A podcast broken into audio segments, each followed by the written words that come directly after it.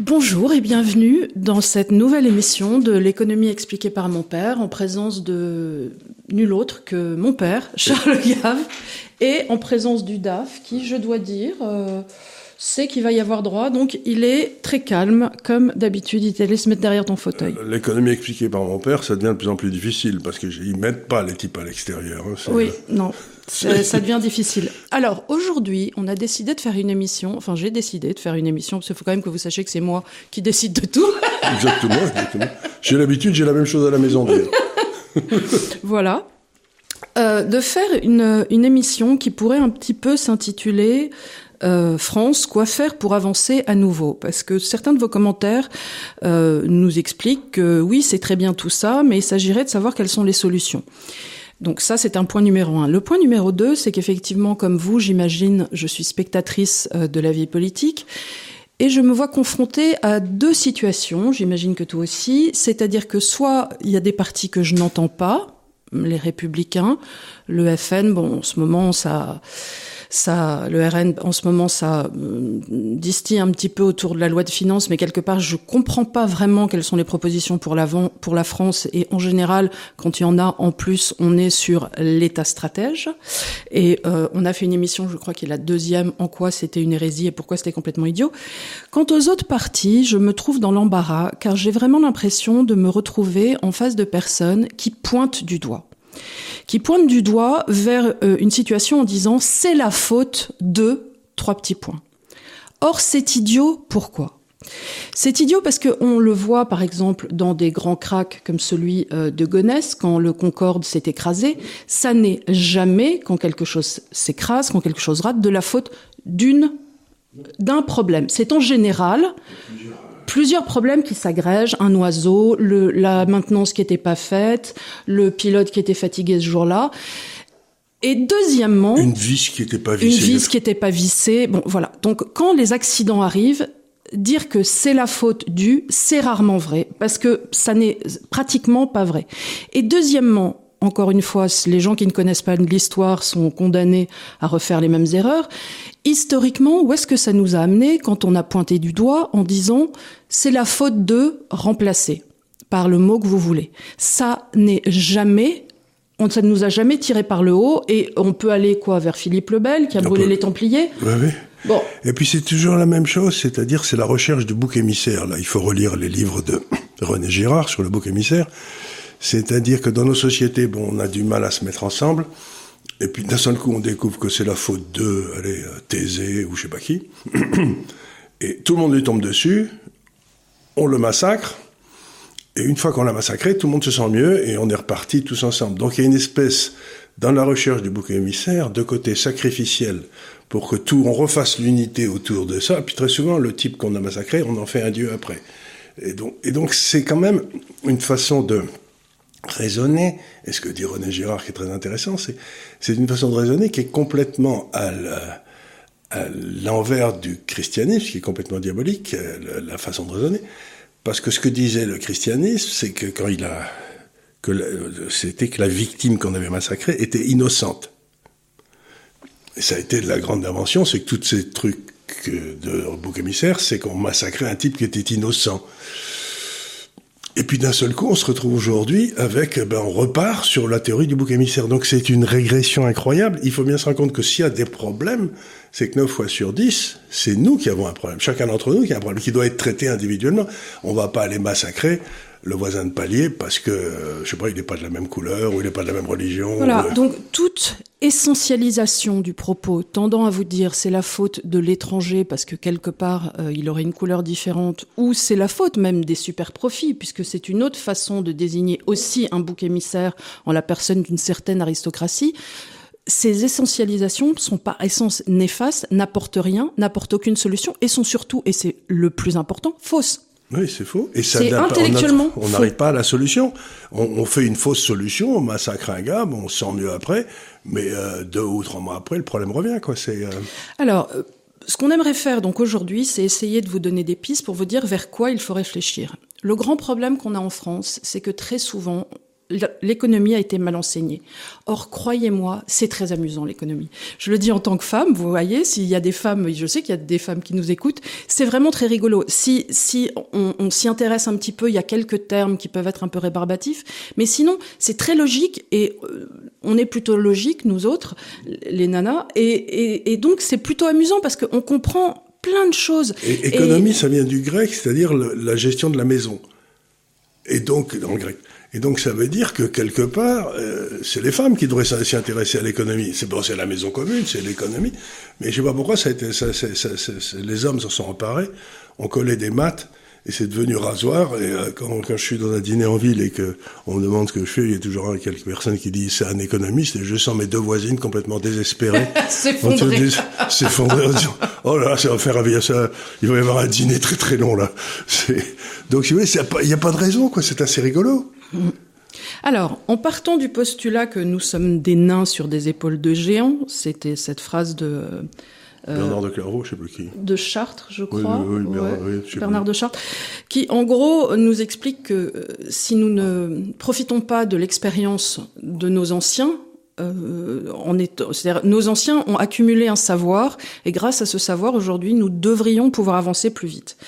Et donc on va essayer de faire la somme des choses que la droite, si elle était la droite, euh, pourrait avoir dans sa matrice, qu'elle n'a malheureusement pas, mais que vous, vous pouvez avoir et que vous pouvez marteler, auquel vous devez penser à chaque fois que vous êtes en face d'une situation. Et Dieu sait qu'on va rentrer dans une situation économique, humaine, sociale, difficile. Et ça, c'est très curieux parce qu'on a reçu ici des, beaucoup de personnalités de droite, quelques-unes de gauche aussi si elles voulaient venir, mais il n'y en a pas des masses. On invite tous les gens de gauche qui veulent. Hein, vraiment, euh, non, on, on, est très ouvert. Eh bien, euh, je vais vous dire un truc qui m'a stupéfait. Je me suis rendu compte que l'économie n'intéressait pas la droite.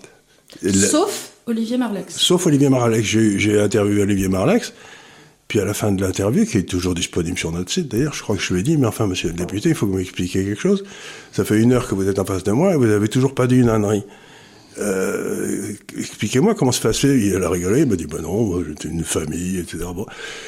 Mais tous les autres, ou quasiment tous les autres hommes de droite, ils ont ils comprennent pas que de la liberté individuelle qui peut s'exercer naît le progrès et que de ce progrès permet l'amélioration du sort de tout un chacun, y compris les plus démunis.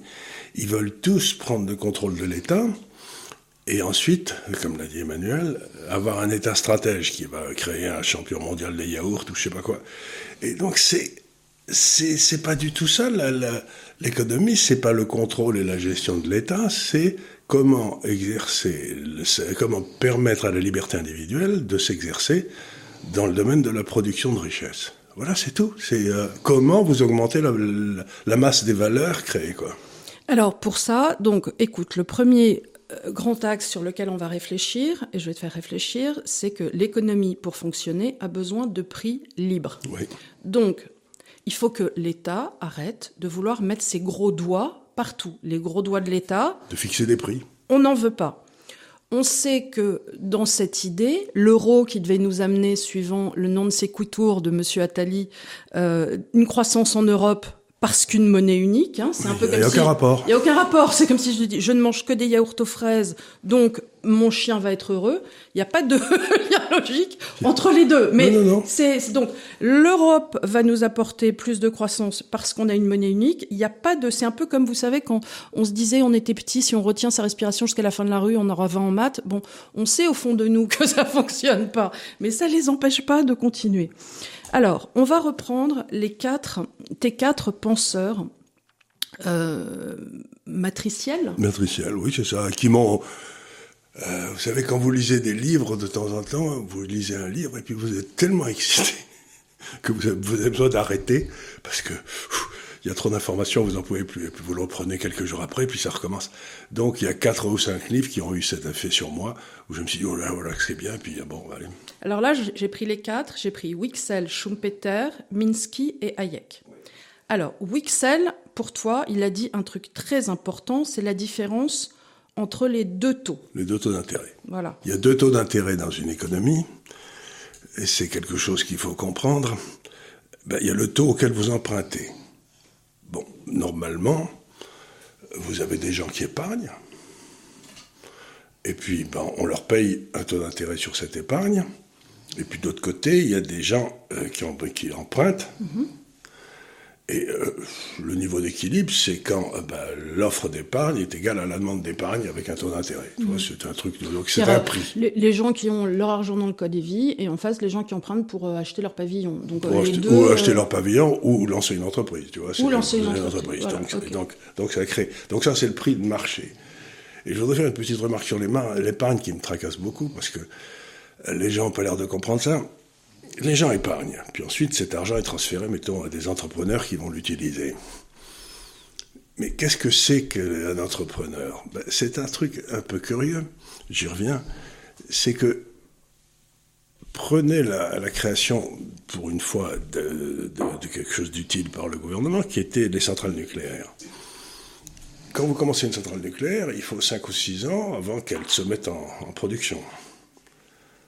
Et donc, pendant 5 ou 6 ans, tu vas payer des gens qui ne produisent rien, qui mhm. va avoir un impact sur les prix aujourd'hui, mais dans 5 ou 6 ans, quand la, centrale sera là, ça changera tout, quoi, tu vois. Donc, donc au stock d'épargne financier qui va financer ces gars-là, correspond aussi une espèce de stock d'épargne humain, des gens que tu vas mettre, qui vont travailler, qui vont être payés, mais dans des choses qui devront produire plus dans le futur, tu vois. Et donc, une économie qui fonctionne bien, c'est quand la plus grosse partie de l'épargne vient dans ces investissements à long terme qui sont faits par des gens. Et bien entendu, l'épargne la plus forte que peut faire une nation, c'est les enfants. Et donc, les gens me disent, regardez, l'Allemagne est merveilleusement bien gérée. Je leur dis, arrêtez vos bêtises. Le taux de fertilité des femmes est en dessous de 1. Ils ne transmettent pas ce qu'ils ont reçu, mais même physiquement, il n'y a pas d'enfants. Et comme ils transmettent pas qu'ils ont su, ils ont des excédents des comptes courants monstrueux parce qu'ils font pas d'investissement. Ils n'ont pas investi dans les enfants. D'ailleurs aussi, ils sont très peu propriétaires. Ils sont tous. Ils sont très peu propriétaires, donc ils vivent. Donc, je me regarde ça, et je me dis, mais c'est un pays qui va mourir par manque d'investissement. Et c'est curieux parce qu'on pense aux Allemands comme des.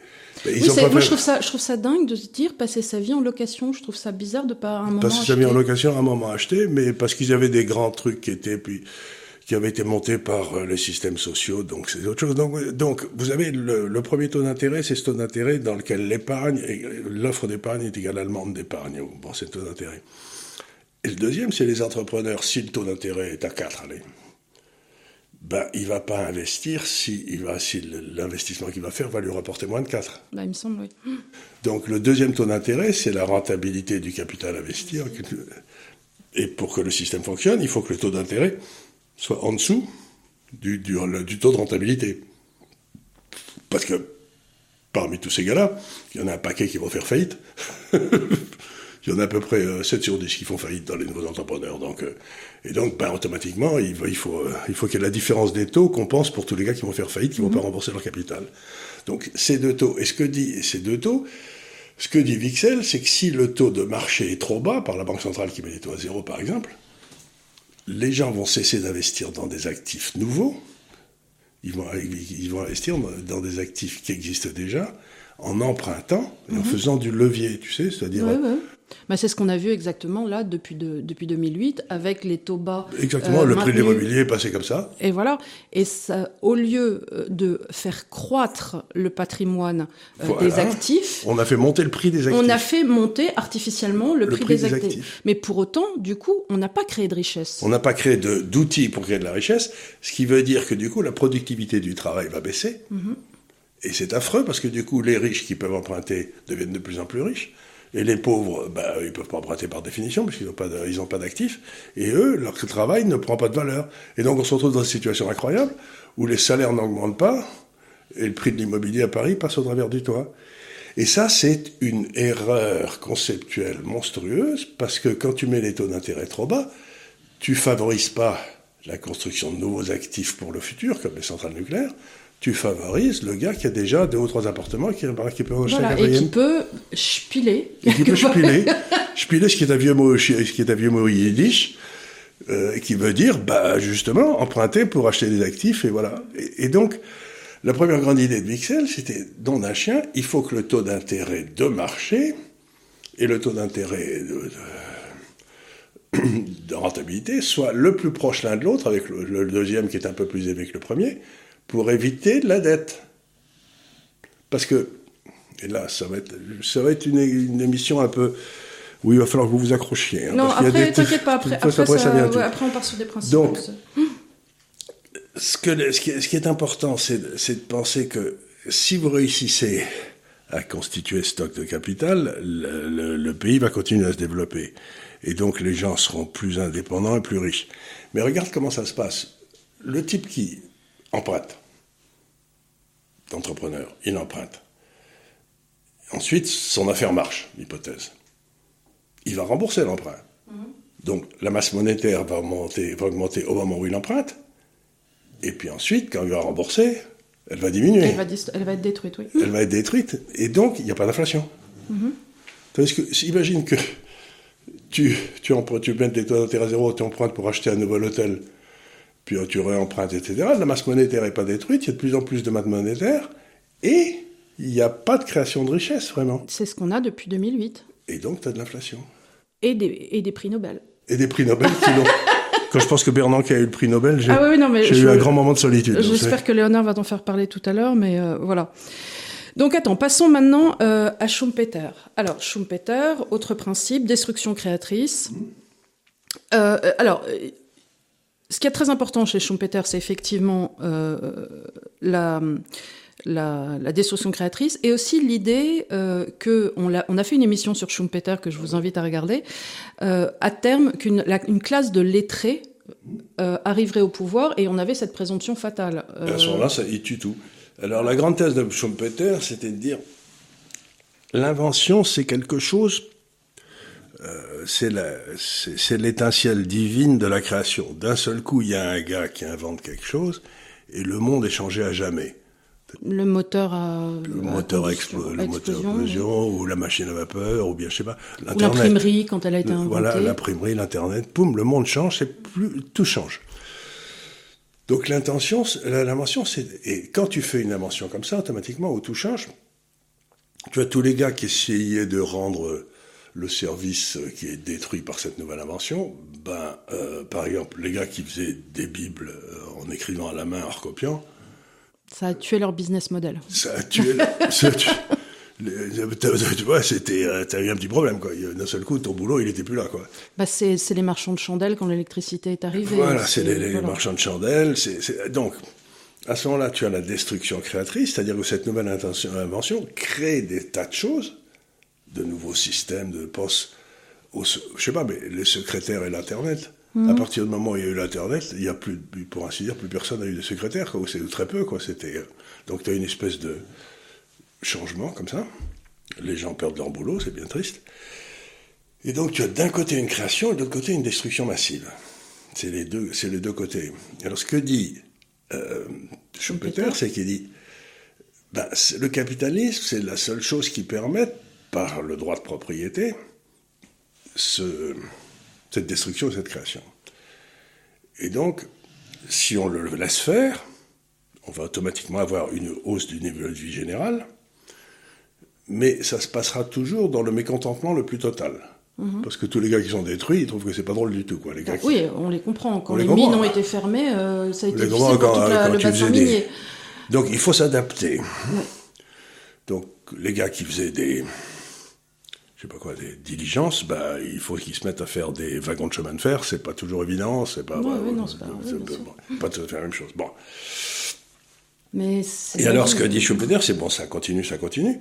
Et donc, le niveau de vie monte. Au fur et à mesure que le niveau de vie monte, la société euh, va faire le seul investissement qui compte, c'est celui dont je t'ai parlé tout à l'heure, sur le long terme, les enfants et les éduquer. Mhm. Et donc, le niveau d'éducation va monter dans des proportions extraordinaires. Et puis arrive un moment où il y a toute une série de gars qui sont très très bien éduqués et qui découvrent que euh, ben, le, le paysan qui trouve quelque chose euh, dans sa cuisine euh, gagne plus d'argent que lui parce qu'il a inventé quelque chose et que lui, il a, il a des doctorats de savoir qu'en foutre. Et ben, il est pas si bien payé que ça et que finalement... donc à ce moment-là, qu'est-ce qui devient ce gars-là qui est très éduqué et qui trouve que il n'est pas rémunéré, ben, il devient socialiste. En disant le capitalisme est mauvais dans son essence. ouais, il. Et donc, quand il y a suffisamment de socialistes, parce que le capitalisme a été trop, euh, il a trop bien réussi, ben, qu'est-ce qui se passe? C'est que les gens votent contre le capitalisme. Mhm. Donc contre la, recherche et contre la, destruction créatrice. Contre la possibilité de trouver des nouvelles inventions. De trouver des nouvelles qui sont des solutions aux problèmes qu'on se pose à ce moment. Et donc à ce moment-là, nous rentrons en stagnation et le pays s'enfonce. Et plus il s'enfonce, plus il va vers le socialisme. Oui, parce qu'il veut des aides. Parce que les, les gens sont habitués à avoir des aides.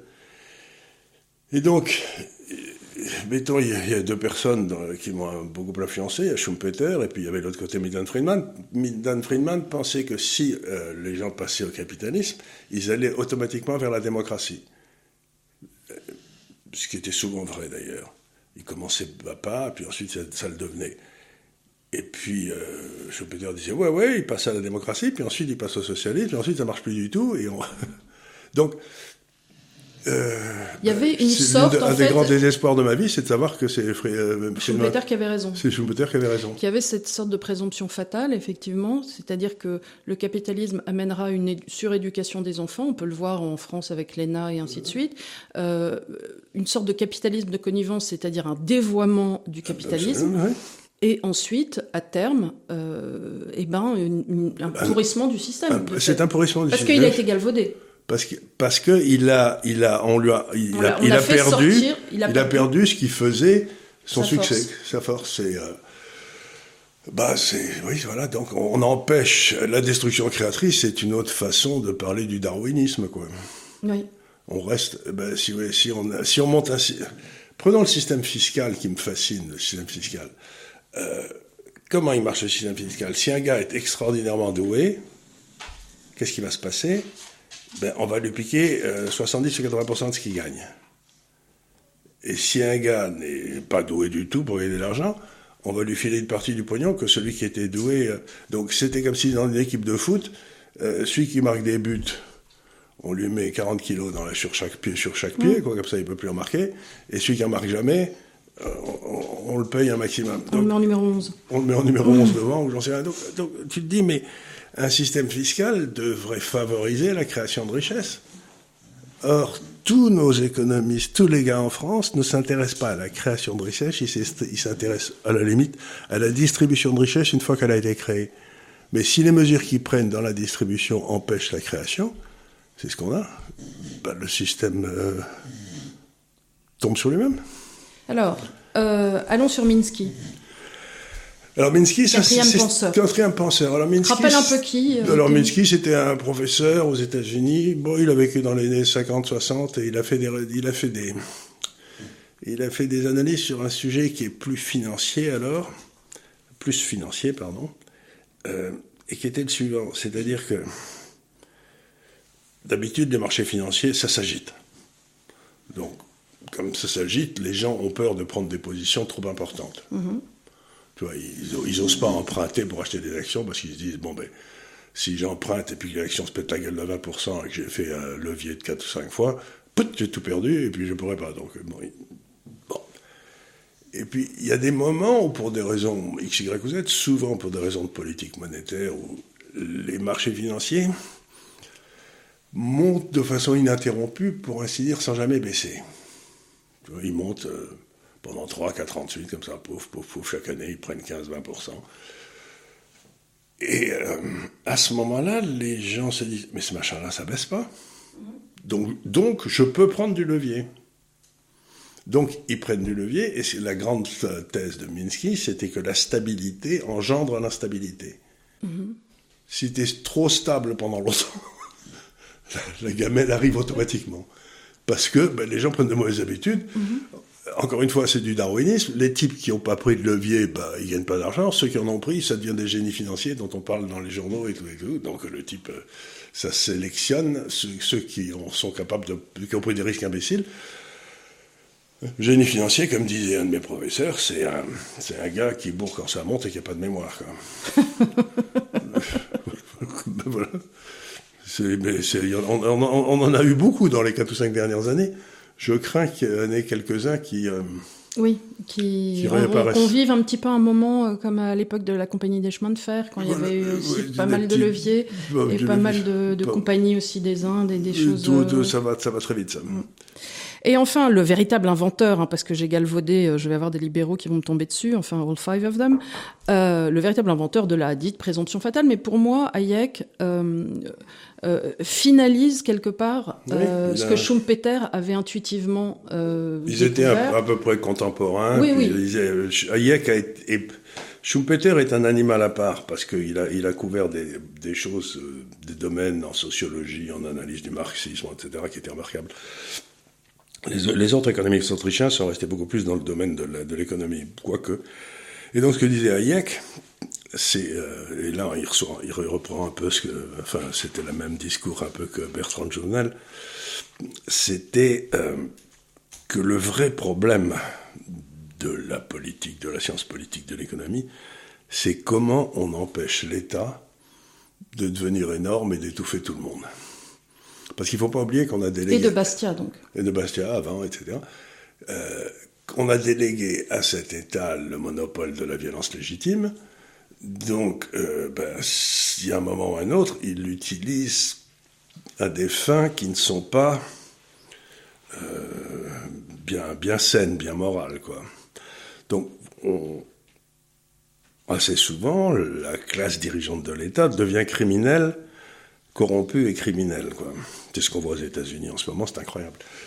Et donc, vous dites, ben oui, comment j'empêche la progression de l'État qui amène automatiquement euh, à l'appauvrissement de tout le monde pour les résultats et pour les raisons que j'ai données. Euh.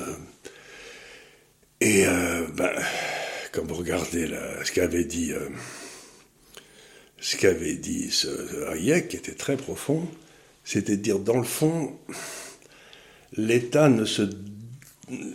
Si les changements dans l'État viennent de la base, comme ça, doucement, comme ça se passe avec le droit anglais, euh, bon, ça va. Mais le problème, c'est quand vous avez un génie qui arrive au pouvoir, qui a une idée profonde sur la façon dont la société doit fonctionner, et qui force des changements qui marchent pas. Quoi. C'est, mm-hmm. c'est Staline, c'est Lénine, c'est... Euh, c'est Mélenchon. Ils ont une idée très nette de la façon dont ça devrait fonctionner, et donc ils l'imposent puisqu'ils ont le pouvoir politique. Et à ce moment-là, c'est ce qu'il appelle la présomption fatale, en pensant que, par exemple, le plus beau cas de présomption fatale, ça a été l'euro, et le, plus crétin de tous, ça a été Attali qui a poussé comme un âne, parce qu'il a fait la présomption qu'une monnaie commune ça créerait plus de richesses. Oui, ce qu'on a vu, ce qui est un non de séquitur. Un non de séquitur, mais il a imposé, avec l'aide des socialistes, il a imposé ce système, et tout le monde est en train de crever en Europe. Moi, j'avais écrit à l'époque, l'euro va tuer l'Europe que j'aimais. Et donc, euh, C'est-à-dire, au lieu de mettre en place une Europe de la subsidiarité, qui aurait dû être la véritable Europe. Mais ça, c'est ce qui vient du bas. Voilà, ils ont fait une Europe de l'impérialisme. Ils ont fait une euh, espèce d'Europe qui descend du haut, et avec Madame, euh, comment elle s'appelle, van der Leyen. Bravo, c'est la première fois que tu la sors. van der Leyen, je suis arrivé, euh, Madame van der Leyen, qui maintenant a des visions sur la façon dont il faut traiter militairement la Chine. La Chine, Madame van der Leyen, attendez, c'est D'abord, euh, c'est pas l'Europe n'est pas un État. Je mm. Je pensais pas que Mme van der Leyen devait s'occuper de la politique. Euh, je pensais pas qu'il y avait une politique européenne vis-à-vis de la Chine. Il y a des pays indépendants qui ont des pays, des, qui ont des politiques. Qui ont, et puis qui, ont euh, des échanges commerciaux, des politiques rien, donc, Donc on voit très bien la présomption fatale, c'est de penser qu'en créant un nouvel, une nouvelle organisation de l'État, on va améliorer la chose. Et eh ben ça marche jamais. Donc, récapitulons. Euh, aujourd'hui, la France cumule tous les handicaps. Les taux bas de Wixel. Euh, Schumpeter nous a expliqué qu'on avait la démagogie d'une classe semi-éduquée qui euh, se pensait le corps d'État en plein. Minsky qui nous a expliqué que fatalement on arrivait à des moments explosifs quand on avait cette création de dette. et, que, quand on utilisait la dette pour stabiliser artificiellement le système, on stabilisait rien du tout. Un jour ou l'autre, ça nous retomberait sur la tête. Et Hayek qui nous avait bien expliqué que... Euh, se méfier des, gens intelligents. Se méfier des gens intelligents, mais que quelque part, la médiocrité, dans cette présomption fatale, prendrait toujours inéluctablement le dessus dans le capitalisme. Absolument. Ben, c'est ça le danger. Et on y, on y est en plein. Donc... Je crois qu'on est dans, dans, le règne de la médiocrité en termes politiques et, euh, et en termes décisionnels. Ben voilà, vous voyez, c'est. On a une justice faible, on a euh, des corps d'État euh, quasi inexistants. Qui se sont fait bouffer. Qui se sont fait bouffer. On a euh, des représentants politiques qui nous infantilisent sur des sujets regardez, complètement idiots, que ce soit le masque que, ou la température. tu as vu que Pfizer, là. Pfizer, oui. oui le, le, le, responsable du, de la vente de tout ça, il y a un sénateur américain qui lui a posé la question est-ce qu'au moment où vous avez mis ces machins en vente, vous avez fait des études pour savoir si ça empêchait la contagion ou pas? Réponse oui ou non. Vous n'avez pas. Eh ben, elle a répondu non, nous n'avons pas fait d'études. C'est-à-dire qu'on nous a enfermés, on a viré des gens des hôpitaux, etc. Alors qu'on ne savait même pas si les vaccins en question. Et ça n'empêche pas la contagion. Hein. N'empêche, et ça n'empêche pas la contagion du tout. Donc, pourquoi on les a pris? Parce que moi, au début, quand je, quand je l'ai fait, bon, outre le fait que je voulais pouvoir voir mes enfants qui sont dans des pays étrangers, je, je, je l'ai fait aussi en me disant, sois bonne fille, fais-le pour autrui, pour les vieilles personnes, et ainsi de suite. Je me dis, je le fais pas pour moi, moi je m'en fous de tomber malade, je vais le faire pour autrui. Mais ça marche pas. C'est-à-dire que j'ai fait un geste altruiste, et en fait qui n'était même pas altruiste, parce que ça fait rien. Mais ça peut avoir des effets secondaires sur toi. Donc, oui, mais, tu vois, quand j'ai appris ça, je me suis dit, ça c'est vraiment la présomption fatale. On a forcer les gens à faire toute une série de choses, alors qu'on n'avait pas les éléments qui, nous, qui, nous, donnaient le droit moral de le faire. Donc voilà, c'est la présomption fatale. Alors, donc ça, c'était euh, l'introduction pour vous expliquer euh, en gros pourquoi en France, mais je pense que tout le monde s'en sera rendu compte, euh, indépendamment de la crise géopolitique qui est la nôtre et de la crise économique et aujourd'hui de, pénurie d'énergie liée à la géopolitique et liée aussi à l'incompétence de nos élites qui, depuis Pompidou, n'ont absolument rien fait. Donc, de fait, on se retrouve aujourd'hui. Giscard avait continué. Giscard avait un peu continué, mais enfin, voilà. Euh, la deuxième, alors dans ce paragraphe-là aussi, j'aimerais rappeler, enfin tu vas le rappeler, que euh, ce que les communistes n'arrivent pas à, réfléchir quand on vous parle des super profits, c'est que pour fonctionner, une économie a besoin de deux choses. On va y revenir plus tard, si on a le temps, sinon on fera deux émissions. C'est la rencontre du capital et du travail. On Mais qu'il soit alloué par un individu. Qui soit alloué par un, entrepreneur. L'entrepreneur. S'imaginer, comme ils le font, que seule la valeur travail devrait être valorisée dans un contrat ou dans une économie est idiot. Idiot, ça marche pas. Ça marche pas et on le verra plus tard. Voilà. En fait, la réalité, et c'est ce que tu dis est important, la réalité c'est que euh, du travail, si je veux dire, il y en a toujours. Euh, le vrai manque, c'est toujours le capital. C'est-à-dire la capacité de mettre de côté une partie des gens et de les payer pour préparer le futur. Hein. Et donc, ce qui est de plus important, c'est le gars qui allouera le capital convenablement. Qui, qui tu lui donnes, c'est comme dans les évangiles, tu lui donnes quatre talents, il t'en, il t'en file huit. Tu vois, ça, c'est vraiment le truc qui, c'est ça qui, et donc qui crée de la valeur. Et il faut donner du capital à ceux qui peuvent créer de la valeur avec. Si vous le donnez à Juppé, il va le foutre en l'air. Alors, ce qu'il y a de vrai en ce moment, si tu veux, je me mets à la place euh, des Mathilde Panot de ce monde et compagnie, c'est que instinctivement, beaucoup de gens perçoivent que l'allocation du capital est mal faite. Oui. Et du coup, qu'est-ce qu'ils disent? Ils disent c'est le salarié, c'est la valeur travail qui doit récupérer. Mmh. Mais euh, c'est pas ça. C'est parce que à l'origine, effectivement, aujourd'hui, les LVMH, les compagnies, euh, par cette mauvaise allocation du capital, ont eu accès euh, à des leviers et ainsi de suite, donc se retrouvent avec des profits qui quelque part dans une économie Encore, c'est pas la meilleure, euh, c'est pas la meilleure LVMH. Euh, bon, disons, euh, je sais pas si. Bon, Citadelle. Citadelle, mais ça, ceux qui spilent comme des ânes sur les marchés, ça c'est autre chose, mais peut-être un jour ça se pètera la gueule. Non, la réalité c'est que, encore une fois, c'est un système darwinien. Donc, il va y en avoir 7 sur 10 qui vont échouer. Euh, le vrai danger, c'est un type qui a très bien réussi, mettons euh, Bill Gates, mm-hmm. et qui a ayant tellement réussi que maintenant, il a, ou George Soros, qu'il a tellement d'argent qu'il peut se débrouiller pour essayer de contrôler l'État pour éviter qu'il y ait de la concurrence pour lui. C'est ça le vrai danger. Le vrai danger, c'est le capitalisme de connivence, où euh, on l'a très bien vu, par exemple avec Goldman Sachs, euh, tous les banquiers centraux passent un moment ou un autre avec, euh, chez Goldman Sachs. Quoi. Et ensuite, quand ils ont rendu les services qu'on attendait d'eux, comme M. Bernanke, ils vont chez Goldman Sachs prendre leur retraite. Quoi. Donc, le vrai problème, c'est, le capitalisme, qui, le capitalisme qui réussit, donc qui a bien alloué le capital, qui a eu une brillante idée, et qui cherche à transformer son profit en rente. Mhm. Et pour ça, il a besoin d'acheter l'État. Alors prenons l'exemple de Total. Total, il y a deux ans, quand les prix, il y a deux ans, je ne sais pas s'ils se souviennent, mais le pétrole, euh, à un moment, a eu un cours négatif, qui était une histoire, je veux dire, ça s'était pété la gueule, c'était effrayant.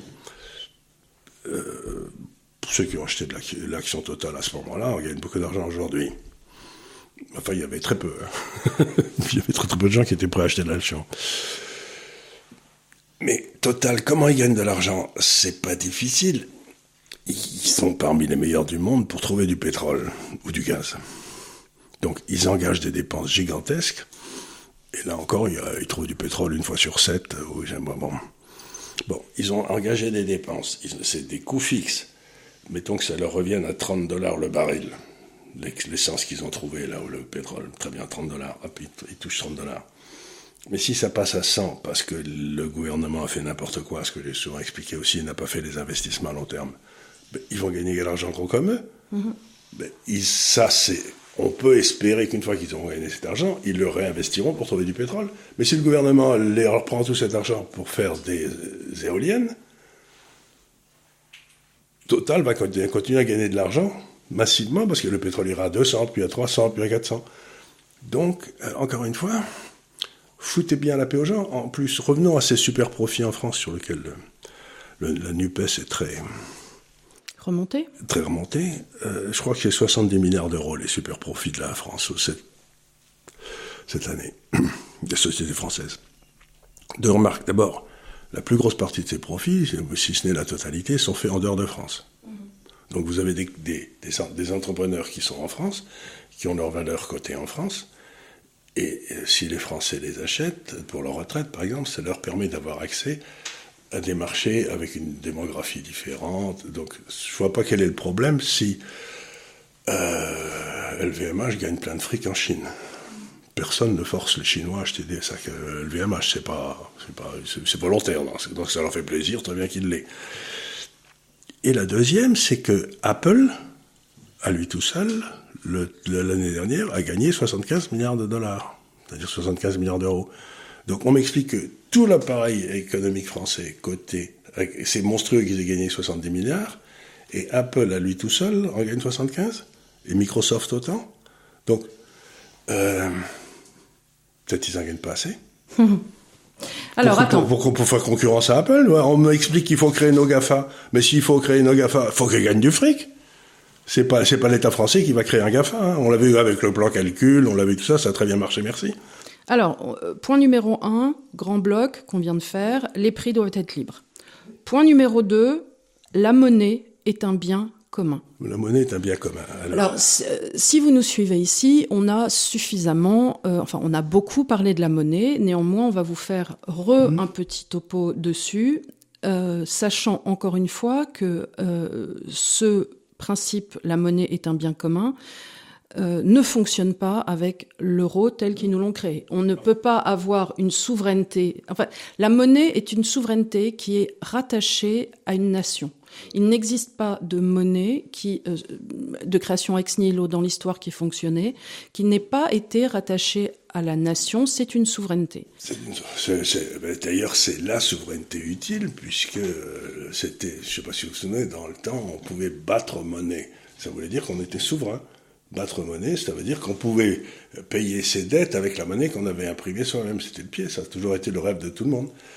Donc la monnaie, qu'est-ce que c'est? Ben, euh, C'est beaucoup de choses, mais c'est il y a les trois fonctions de la monnaie que vous connaissez. C'est un moyen d'échange, c'est un étalon de valeur et c'est une réserve de valeur. Bon. Alors, les trois fonctions sont extrêmement importantes. J'ai appris ça quand j'étais en première année dans mon en économie. J'étais revenu à la maison en me disant tiens j'ai appris quelque chose, ça a l'air bien ce truc. Et euh, donc étalon de valeur. Ben, euh, oui, c'est un étalon de valeur à condition que son prix soit déterminé par le marché. Mais si c'est un prix qui est déterminé par l'État, ça ne marche pas. Donc la première chose, c'est que la monnaie ne peut être ni nationalisée, ni privatisée. C'est les deux trucs importants. On a toujours essayé soit de nationaliser la monnaie, l'État prend le contrôle de la monnaie pour essayer de liquider ses dettes, mhm. ou alors on essaye de la donner, euh, je sais pas, à Goldman Sachs, et les deux, ça fait toujours des désastres. Il faut que ce soit géré un peu comme l'était la Bundesbank, qui était une très bonne idée, c'est-à-dire par une assemblée de sages qui n'avaient rien à voir avec la politique et, qui, qui prenaient des décisions et qui étaient responsables sur leurs fonds propres. Sur leur, sur, leur bien personnel. Mm, mm, mm. Donc, euh, et puis quand, donc, quand la, banque, la Bundesbank disait au gouvernement allemand, j'en ai rien à foutre de ce que vous pensez, moi je monte les taux ou je baisse les taux, c'était ça. Donc ça veut pas, ça empêche pas les erreurs, mais au moins, si vous avez cinq ou six institutions dans le monde qui sont gérées par des gens comme ça et qui sont en concurrence les unes avec les autres, on peut penser que dans le temps, il y aura une bonne monnaie qui émergera. les autres sont... Donc, donc la première des choses, c'est qu'il faut que les monnaies soient concurrentes les unes avec les autres et qu'il y ait des prix, des taux de change qui puissent bouger. Sinon, bah, euh, on ne sait pas qui sont les pays bien gérés, qui sont les pays mal gérés. Quoi. Euh, et ça, l'euro euh, nous a complètement tués parce que quand on passe aux 35 heures à l'époque, on n'a plus cette vision. On aurait, notre monnaie aurait dû s'écrouler. vis-à-vis de la lire italienne, vis-à-vis de, du, du, du Deutschmark. Et euh, or, on n'a plus cet élément de mesure et du coup, on bah, n'a pas redressé. Par exemple, ma mère savait très bien que quand il y avait des déficits commerciaux qui apparaissaient en France, ça, comment, il fallait faire quelque chose, elle n'était pas contente, voilà et tout. Mais... Les gens ont perdu cette notion. On parle plus de balance commerciale, on parle plus de déficit extérieur parce qu'on les voit plus. Euh, c'est comme si toutes ces notions avaient disparu. Ça a euh, permis de créer une période où les peuples ne pouvaient plus juger les gouvernants. Ouais. Ils savent que ça marche pas, mais il n'y a pas de moyen. En quelque sorte, autrefois, il y avait ce que Bloom appelait le mur de l'argent. Quand les socialistes faisaient trop de bêtises, ils rentraient dans le mur de l'argent, qui était liquide d'ailleurs. Donc, et puis voilà, et puis au moins comme ça on savait qu'ils avaient fait des bêtises, tandis que là on ne sait pas quoi. Alors, je vais te faire revenir un petit peu. Je crois que cette émission, il faudra en faire qu'on en fasse deux. Oui, je le crains. Parce qu'il est déjà 42 minutes ou là. Oui, là. Donc je vais te et faire. puis c'est du lourd, hein. attention, c'est pas facile que je vous dis. Oui. Hein. Euh, une petite parenthèse historique euh, sur euh, la fin du roi Soleil, 1715, et John Law. John Law, alors ça c'est autre chose. C'est assez rigolo parce que c'est pour vous expliquer la différence qu'il peut exister et qui est fondamentale et que beaucoup de nos amis socialistes ont du mal à comprendre aussi. C'est la différence entre monnaie et richesse. Ces deux notions, alors évidemment, instinctivement, on sait tous que ah ben oui, c'est pas parce qu'on imprime beaucoup de billets qu'on accroît la richesse d'un pays. Et pourtant, et pourtant, quelque part, quand on vous parle de ruissellement, on n'est pas très loin. Temps après temps. Temps après temps, de cette notion, même s'ils l'ont raffinée un petit peu, c'est aussi stupide. Voilà, c'est ben, pendant le Covid, on a créé plein de pognon, et puis les gens ensuite, euh, ben, il n'y a pas eu de richesse créée en échange de ce pognon. Et puis quand les choses redeviennent normales, les prix montent. Stupéfaction générale la, quantité de monnaie avait explosé à la hausse, la quantité de biens produits n'avait pas bougé ou avait baissé, et quand les choses reviennent, ben, il y a toute cette monnaie qui, cherche son niveau d'équilibre. Mais moi, à chaque fois que j'écoute ou je lis des Piketty ou des Thomas Porcher, je ne peux pas m'empêcher de me dire, est-ce qu'ils ont vraiment compris la différence entre monnaie et richesse? Non, ils ont pas compris. Et je crois que de façon euh, structurelle, mais ces gens-là ne réfléchissent qu'en termes d'État et de distribution, et ils, euh, comprennent pas l'économie. J'ai souvent raconté, c'est d'ailleurs dans, dans, dans, dans, ce livre-là, que Piketty, euh, j'avais un de mes amis qui avait acheté le livre. je ne m'étais pas donné la peine, je m'étais dit, bon. Et donc j'ai regardé chez lui, euh, quand j'étais en week-end, j'ai ouvert la première page. Et dès la première page, il y avait une erreur économique gigantesque qui et son bouquin faisait 1000 pages, hein, qui invalidait les 1000 pages qu'il y avait derrière. C'est-à-dire que il disait la rentabilité du capital investi est supérieure au taux de croissance de l'économie. Mm-hmm. Donc automatiquement, les profits vont devenir, les profits vont croissant plus vite que les salaires. On va vers une société inégalitaire. Mais cet imbécile confond la rentabilité du capital investi avec le taux de croissance des profits. C'est pas du tout la même chose. Pour revenir à la fameuse boulangerie, bah, la fameuse boulangerie, elle a une rentabilité qui capital investi, je sais pas de combien, de 10% par an. Mais si tu achètes une machine de plus, C'est pas pour ça que les gens vont manger deux baguettes de plus. Deux baguettes de plus. Donc, il y a un seuil. le taux de croissance de cette boulangerie depuis 15 ans, c'est zéro. Donc tu gagnes bien ta vie en travaillant comme un chien dans cette boulangerie, mais tu n'as aucune croissance. Donc, ce qu'il faut, donc comme les taux de croissance des, des profits, c'est à peu près le même que le taux de croissance de l'économie, si l'économie est bien gérée, tout le bouquin de Piketty ne tenait pas debout parce qu'il prenait le, la rentabilité des entreprises. Lui, ce qu'il disait, si tu veux, c'est que, dans le fond, quand on revient à Vixel, c'est que comme le taux de, de rentabilité est supérieur au taux de marché, l'économie devient inégalitaire. Mais si elle n'était pas, euh, tu vois, c'est complètement idiot parce que ce qui comptait, c'était le taux de croissance de ça. Donc, il confondait la vitesse et l'accélération. Ouais. C'était d'une bêtise. C'était, mais c'est incroyable. Moi, j'aurais mis un zéro. Hein. Alors écoute, on va finir cette petite anecdote euh, de, donc, de John Law, euh, qui est assez rigolote, parce que alors donc John Law arrive, c'est un Irlandais. Non, euh, c'est un Écossais. Un Écossais, pardon, pardon. un Écossais. My bad. qui avait un passé un peu trouble. Un peu trouble, qui était un petit peu un joueur professionnel, je crois. Je me demande s'il n'avait pas tué quelqu'un à Venise ou je sais pas quoi. Enfin bref, il n'était pas bien net. Donc il arrive dans une période de désolation des finances publiques. Il y a eu des hivers difficiles. Ben, il y a eu le petit âge glaciaire, il y a eu le petit âge glaciaire, et puis il y a eu les guerres, les guerres de, de Louis XIV. De Louis XIV avec l'Espagne. Avec euh, l'Espagne, l'Angleterre, la succession d'Espagne. Enfin bref, on était vraiment ruinés. La noblesse française, c'est pour ça qu'il est très difficile de trouver des pièces d'argenterie euh, qui datent d'avant Louis XIV. C'est parce que ben, elle avait ils avaient dû la fondre. Ils avaient dû la fondre pour aider le roi, etc. Bref, ça a été une période. 1700, je crois qu'il y a eu plusieurs millions de morts de famine vers 1714. Oui, il y a une. Euh, j'étais en train de lire un, un, bouquin justement sur ça, sur les, le, le, monde diplomatique, et il y a eu euh, une ère glaciaire. La, la température a perdu 20 degrés euh, en, en, trois jours et toutes les récoltes ont, été et les températures ont descendu euh, sont, sont, donc les gens sont morts de froid de faim, de faim. Euh, et, ça a duré euh, ça, a duré un moment ça a duré, une, une, période de temps 6 7 ans, enfin un truc comme ça. Ça a duré longtemps. Et je crois que c'était dû on le sait maintenant à l'explosion d'un volcan de l'autre côté de la terre ah oui encore un, un, un petit caca oui, c'était. un grand cri donc, de Munch. donc alors qu'est-ce qui s'est passé? Donc cet homme est arrivé et il a dit quelque chose qui n'était pas faux, c'est-à-dire compte tenu de toutes ces difficultés, des ruines, etc., la, la masse, l'équivalent de la masse monétaire à l'époque avait beaucoup baissé. Les gens avaient perdu de l'argent, les gens étaient ruinés, il n'y avait plus de banques, tout le monde avait sauté. Bon. Et il a dit, il faut recréer de l'argent à partir de rien. Et donc, il a créé. Alors. Alors, il y avait la Louisiane à l'époque. Il, il y avait la Louisiane, mais la Louisiane, il faut savoir qu'elle allait de. Euh, euh, là, il y avait euh, les Noirs qui jouaient de la trompette, là. Euh, euh Nouvelle-Orléans. Voilà. De, tu allais de la Nouvelle-Orléans jusqu'à Chicago. Oui. C'était tout le bas. Donc c'était tout le, toutes les États-Unis, quoi, sauf les côtes. Et sauf les montagnes. Donc le domaine était immense. Et il a dit on va euh, émettre des actions qui bénéficieront du développement, quand elles paieront des dividendes, du développement de la Louisiane. Et c'était une compagnie des Indes. C'était une compagnie des Indes, parce qu'on appelle ça les Indes, je sais pas pourquoi. Ouais, parce que, parce que non, c'est sans doute parce que ce brave euh, Christophe, Colomb euh, pensait qu'il avait atteint les Indes, tu vois. Oui, on a appelé ça les Indes, j'ai jamais, jamais, ça m'a toujours fait rigoler parce que c'était jamais été les Indes, mais on a appelé ça les Indes longtemps. Et donc, il dit on va émettre ça. Et euh, son, on va créer une banque qui financera tout ça et son capital sera souscrit euh, en or, etc. Bon. Et le coup de génie de l'eau, c'était de dire, et euh, les actions de la Compagnie des Indes, là, seront euh, échangeables en or à tout moment sur le marché.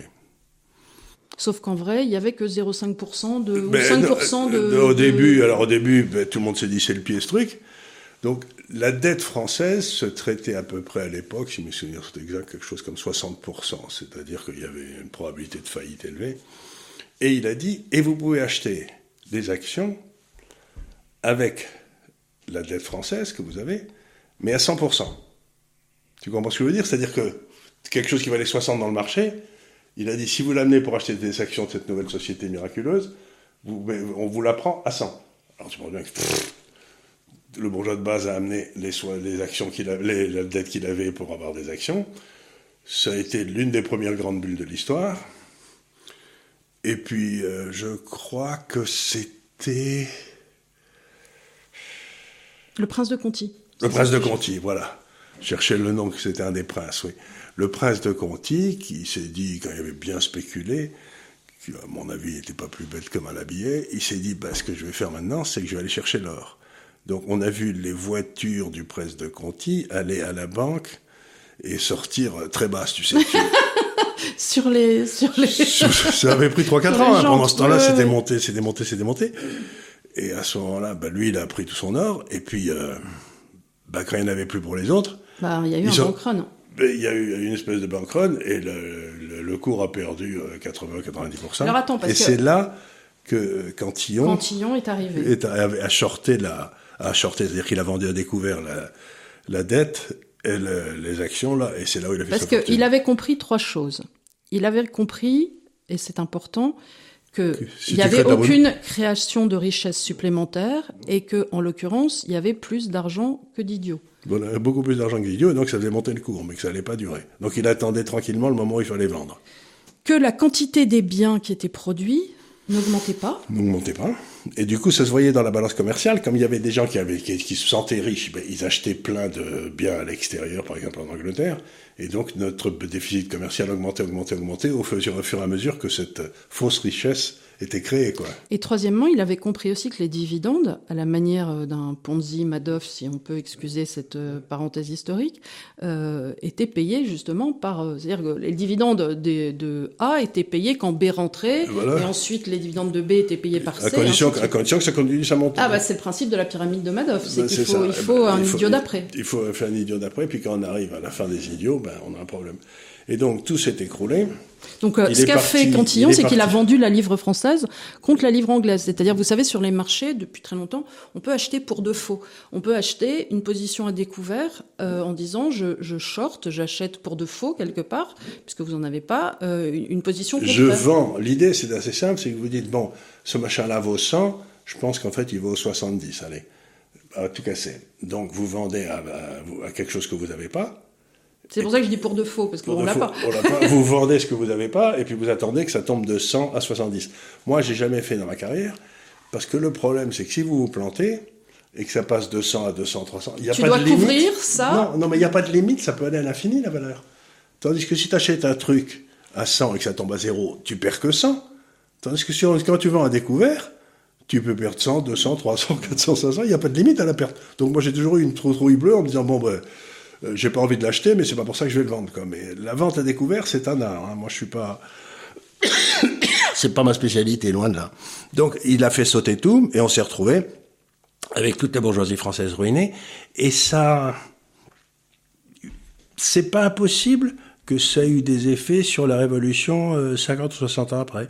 Mm-hmm. que, parce qu'il y avait toute une classe moyenne qui avait été euh, fraudé quelque part aussi. qui avait tout perdu. Euh, qui avait tout perdu. Tout perdu. Mais alors, euh, ce qui est d'intéressant, parce que Schumpeter, dont on a parlé tout à l'heure, euh, quand il lit le livre de Cantillon, dit en fait c'est la première fois où dans l'histoire on a fait la différence essentielle entre la quantité de monnaie et la quantité de richesse produite. Ce livre est prodigieux. Alors. ça s'appelle. J'ai oublié de le noter comme ça s'appelle, ça, ça s'appelle Traité sur le commerce. Voilà. Traité sur le commerce, le livre de Cantillon. Et c'est un livre qui doit faire, je sais pas, une centaine, vous pouvez sans doute le décharger sur le, il doit être sur le, sur le web. Et dans ce livre, il y a tout. Il y a la vitesse de circulation de la monnaie, il y a, il y a, il y a à peu près tout ce qui a été découvert, mais avec des mots de l'époque. Mais on se rend compte que ce Cantillon était un, un type invraisemblable. C'est-à-dire, euh, lui, il était, lui, il était irlandais, c'est pour ça me les pieds lui, dans il était, il était irlandais. Et donc, c'est, mais ce livre est prodigieux d'intelligence, mais euh, euh, bah, comme il est écrit en français, j'imagine que ça passe. C'est, ensuite, l'économie a commencé à. Alors, s'il est publié, s'il est écrit en français, il ne doit être disponible qu'aux États-Unis, a priori. Maintenant, il ne doit plus être édité en France. Comme, et par contre, il est peut-être sur le net, euh, traité sur, le, commerce de Cantillon. mais c'est pas facile à lire parce que c'est, un très joli français, mais ancien. A pas.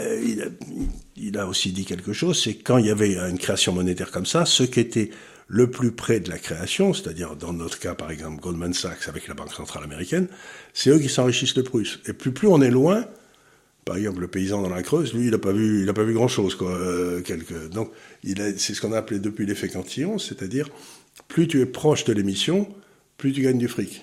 Et plus tu es loin de l'émission, plus ça te fait ni chaud ni froid. Alors, on va conclure sur ça, et effectivement, il nous faudra deux émissions, parce que j'ai encore trois grandes pages, euh, tu vois, de, principes pour euh, la France, euh, sur la monnaie. Ce qu'il faut retenir, est ce que nos huiles auraient bon ton de retenir aussi, c'est, point numéro un, faire monter le prix des actifs permet le développement économique, c'est faux.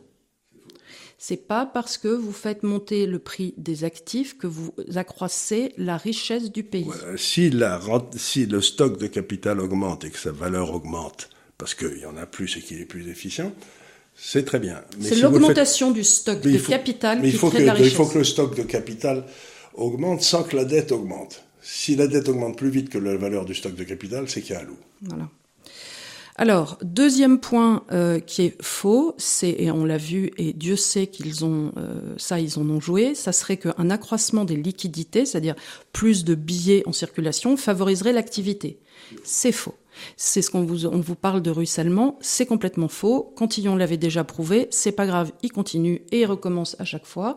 Ça n'est pas parce que vous imprimez que vous créez une activité. Mais ça permet aux crapules qui sont proches du, de la Banque centrale, accroissement de la liquidité, eux de s'enrichir de façon ah monstrueuse. bien sûr. C'est-à-dire que ça n'enrichit pas le pays, mais par contre ça déplace de la richesse de ceux qui avaient des actifs vers ceux qui peuvent prendre de la dette. Donc, euh, quand on nous explique pas, c'est pas complètement innocent.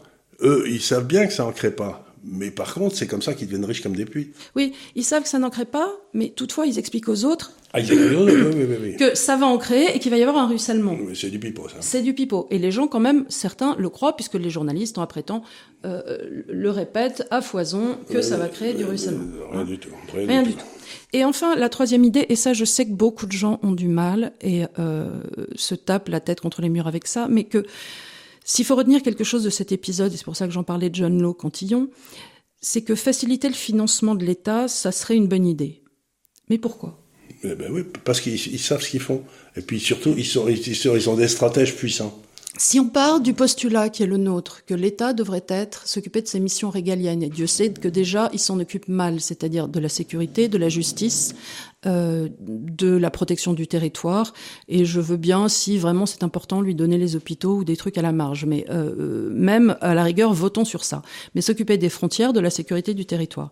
Expliquez-moi pourquoi il devrait faire ça avec plus d'argent que ce qu'il ne lève comme impôt et pourquoi l'État devrait s'occuper de choses comme Alstom ou de choses comme ça. Je ne comprends pas pourquoi l'État met ses gros doigts là-dedans. Mais par contre, ça permet aux gens qui travaillent dans l'État de toucher de grasses commissions au moment où ils vendent, euh, ils désossent les, ils désossent les, les soi-disant investissements stratégiques. Quoi.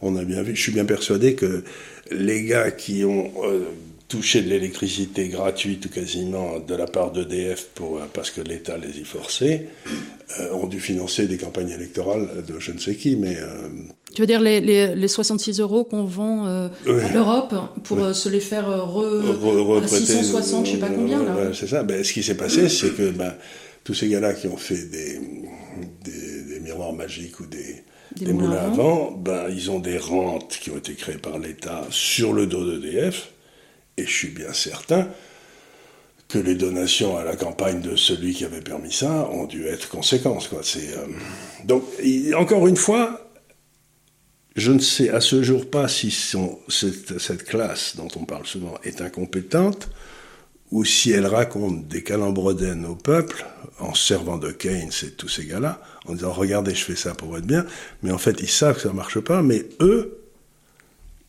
ça marche pour eux. Oui. Ça marche pour eux. Et donc, la vraie question auquel les Français doivent répondre, c'est pourquoi continuez-vous à élire des gens qui sont soit incompétents, soit des criminels? Voilà. voilà. C'est une bonne question, non? Alors, la semaine prochaine, nous continuerons euh, sur, euh, sur euh, Comment faire? Quelles sont les grandes idées missionnaires qui nous permettraient peut-être de sortir de l'ornière dans laquelle nous sommes? Donc, ça nous permettra de traiter euh, pourquoi la valeur est une notion subjective, pourquoi il est important euh, de dire qu'il y a une prééminence de l'individu sur la tribu, et aussi redonner du pouvoir aux idées. Euh, et on reviendra sur Toynbee et les idées missionnaires. Voilà, pour moi, c'était les points. Euh, ah oui, ah, bien sûr, j'oubliais le dernier, la nécessaire séparation de la loi et de la morale. Voilà. Ah, ça, c'est essentiel, ça. Les points qui ont été développés aujourd'hui, les points qui seront développés la semaine prochaine, sont des points euh, structurels que vous retrouverez dans euh, Karl Popper, qui euh, expliquait quelle était, quelle était selon lui une société ouverte et quels étaient les ennemis de la société ouverte. Et aujourd'hui, je trouve qu'il y a beaucoup d'ennemis de cette société ouverte, à droite comme à gauche, et que pour euh, retrouver quelque part euh, ben, un peu de vitalité, un peu de jus, un peu de. On peut pas être, on peut pas s'en sortir si on se replie sur nous-mêmes. Donc le livre de Karl Popper s'appelait La société ouverte et ses ennemis, le premier. C'est en deux volumes. C'est en deux volumes. C'était, il avait écrit, il était en Australie, c'était tout à fait remarquable ce bouquin. Et il y a toute une série de gens qui sont emparés de lui, comme Soros, pour essayer de faire croire que ce que défendait euh, Popper, c'était un cosmopolite. C'était un, cosmopolite. Ça n'a rien à voir. Donc euh, Soros a, soit comme je l'ai souvent dit, euh, il n'a rien compris à Popper. Euh, Soros, c'est un, comme je le dis souvent, c'est un, boutiquier. C'est un très bon boutiquier qui a beaucoup d'instinct, euh, mais c'est pas un C'est un porte-avions à moteur de Vespa. mais, il, se prend, il, se prend, pour un génie, alors que bref, ça, a été un génie du trading, mais certainement pas un géant des idées. Donc, il a, donc Karl Popper souffre maintenant d'avoir été capturé par des gens qui se disent poppériens, mais qui n'ont rien compris. Quoi. Mais donc il faut essayer de rétablir, parce que ce qu'il disait, c'était essentiel, et il avait des mots très forts, par exemple, sur la, la tolérance. Euh, on peut pas... Il y, a des, il y, a des moments où il faut cesser d'être tolérant. Quoi. Et, on et ça, c'est la loi. Et la loi et la morale, et mmh. aussi la nécessité euh, je crois que c'est Popper aussi qui en parlait, de la nécessité que les, les, changements viennent de la base et remontent. Et non pas que ça arrive artificiellement euh, par euh, une sorte de loi ou des instances dirigeantes. il faut que les changements structurels arrivent de la base. De la base, absolument. C'est toujours par la base que ça arrive, parce qu'à ce moment-là, c'est, c'est voulu et c'est accepté, si vous voulez. C'est, oui, c'est exactement comme la peine de mort. Au début, personne ne trouvait, trouvait ça normal, puis qu'un certain nombre de gens et puis petit à petit, on, ben, un peu partout, la peine de mort a été abolie, mais presque sous la pression gens en dessous. Quoi. Pas, pas, pas un type qui a décrété qu'il fallait arrêter la peine de mort. Quoi. Je pense Robespierre était contre la peine de mort. C'est vrai. Hein oui, oui, oui. Il avait écrit des tas, des tas de trucs contre la peine de mort. Mais quand le besoin se fait sentir, on coupe les têtes. Quoi. Oui, moi je trouve aussi que c'est un peu définitif. J'ai du mal avec les choses très très définitives. Ben, surtout comme, comme disait Victor Hugo, ben, un jugement euh, irrattrapable suppose une justice infaillible. Voilà, et là, l'est-elle hein Et l'est-elle L'est-elle véritablement infaillible, la justice Bon non, bon non, bon non. voilà. Écoutez, j'espère que cette émission un peu velue, parce qu'elle a été euh, bien préparée. Euh, et, puis parce que ce qu'on voudrait, c'est vous faire comprendre que la droite, en ne parlant que de la euh, distribution de la richesse, ne comprend rien à l'économie. Donc moi, ce qui me terrifie, c'est d'avoir des gens qui veulent gouverner un pays et qui comprennent pas comment ce pays va devenir plus heureux et plus riche. Et donc j'essaie de dire aux gens, mais écoutez, si vous y comprenez rien, euh, allez faire autre chose. vous ne pouvez euh, pas forcer les Français à avoir ces... Non, moi, moi ce que je trouve de dramatique, là, c'est que euh, une certaine droite passe son temps à expliquer qu'en fait, le problème serait sécuritaire et donc identitaire, et que quelque part, euh, si on réglait ça, tout irait bien. Alors deux réflexions. Premièrement, c'est complètement euh, hypocrite de dire ça tout en ne, regardant pas l'Europe de face, parce que je ne vois pas qui peut m'expliquer qui pourrait émettre des, OQTF et mettre les gens dehors sans en passer par la CEDH et tout le tout team. Donc si je, je ne vois pas comment on pourrait être identitaire sans être souverainiste, ça c'est la première question. La deuxième, c'est que euh, moi, la dernière fois que j'ai regardé, quand on part de la maison à 18 ans ou ainsi de la première question que vous vous posez, c'est votre autonomie financière. Je ne vois pas par quel Deus ex machina on pourrait se retrouver euh, potentiellement souverain et donc euh, pouvoir faire des décisions euh, de sécurité dures sans avoir l'autonomie financière qui va avec. On le sait tous que ça n'est que quand on a un petit peu de pépette à gauche et qu'on a suffisamment les reins solides qu'on peut se permettre de déménager, de bouger des meubles et ainsi de suite. Cette espèce de réflexe de violence qui est de dire je ne dis pas qu'il n'y a pas des gens qui sont rentrés sur le territoire de manière illégale, puisqu'ils sont illégaux, et qui ne font pas des choses qui, elles aussi, vont contre la loi. Je dis simplement que essentialiser en disant c'est la faute à ne fonctionne pas et ça n'est pas vrai et en plus c'est pas comme ça qu'on s'en sortira. Il faut arrêter avec ça. Il faut arrêter ça. C'est encore une fois la recherche du bouc émissaire. Il faut vraiment arrêter parce que c'est pas comme ça qu'on va s'en sortir. On a une crise énergétique, on a une crise géopolitique par pitié, euh, euh, il faut arrêter avec euh, il a raison, on le savait tous. D'abord, c'est pas des solutions, ça. C'est pas des solutions. Les solutions, elles sont ailleurs. les solutions, elles sont économiques. Encore une fois, je vous en prie, essayez de vous intéresser à la question. C'est comme ça qu'on s'en sortira tous. Sinon, on va pas y arriver. Parce que moi, je suis fatiguée. je suis plus bronzée. Et moi, je suis vieux. Et je serai pas là toujours pour expliquer. Voilà. Donc, il va falloir faire un effort collectif. Voilà, écoutez, merci beaucoup de nous avoir suivis. Merci pour les 200 000. On est super fiers. On est vraiment, vraiment contents. Euh, on va, je sais pas ce qu'on va faire, mais on est super contents. Euh, il y a des, euh, qu'est-ce que je veux dire? Il y a Spotify, il y a tout ça, et je mets ça sur le site. Euh, n'hésitez pas à poser les questions une fois par mois. Et puis, bah, continuez de nous suivre parce qu'on est super contents. On est super contents. Et puis, on trouvera peut-être une façon, peut-être un jour, d'aller vous voir ou que vous veniez nous voir. Enfin, essayer. Il faudra qu'on organise un truc, c'est vrai. Il va falloir que j'organise un truc. Il va falloir organiser un truc. Euh, Mais comme disait la pub, c'est moi qui fais tout dans la maison. oui, oui. C'est moi qui fais tout, tout, tout. Voilà. Écoutez, euh, merci encore pour les 200 000 et euh, merci pour votre fidélité. Et, et, à la semaine prochaine pour la voilà. suite. Merci, merci beaucoup. beaucoup.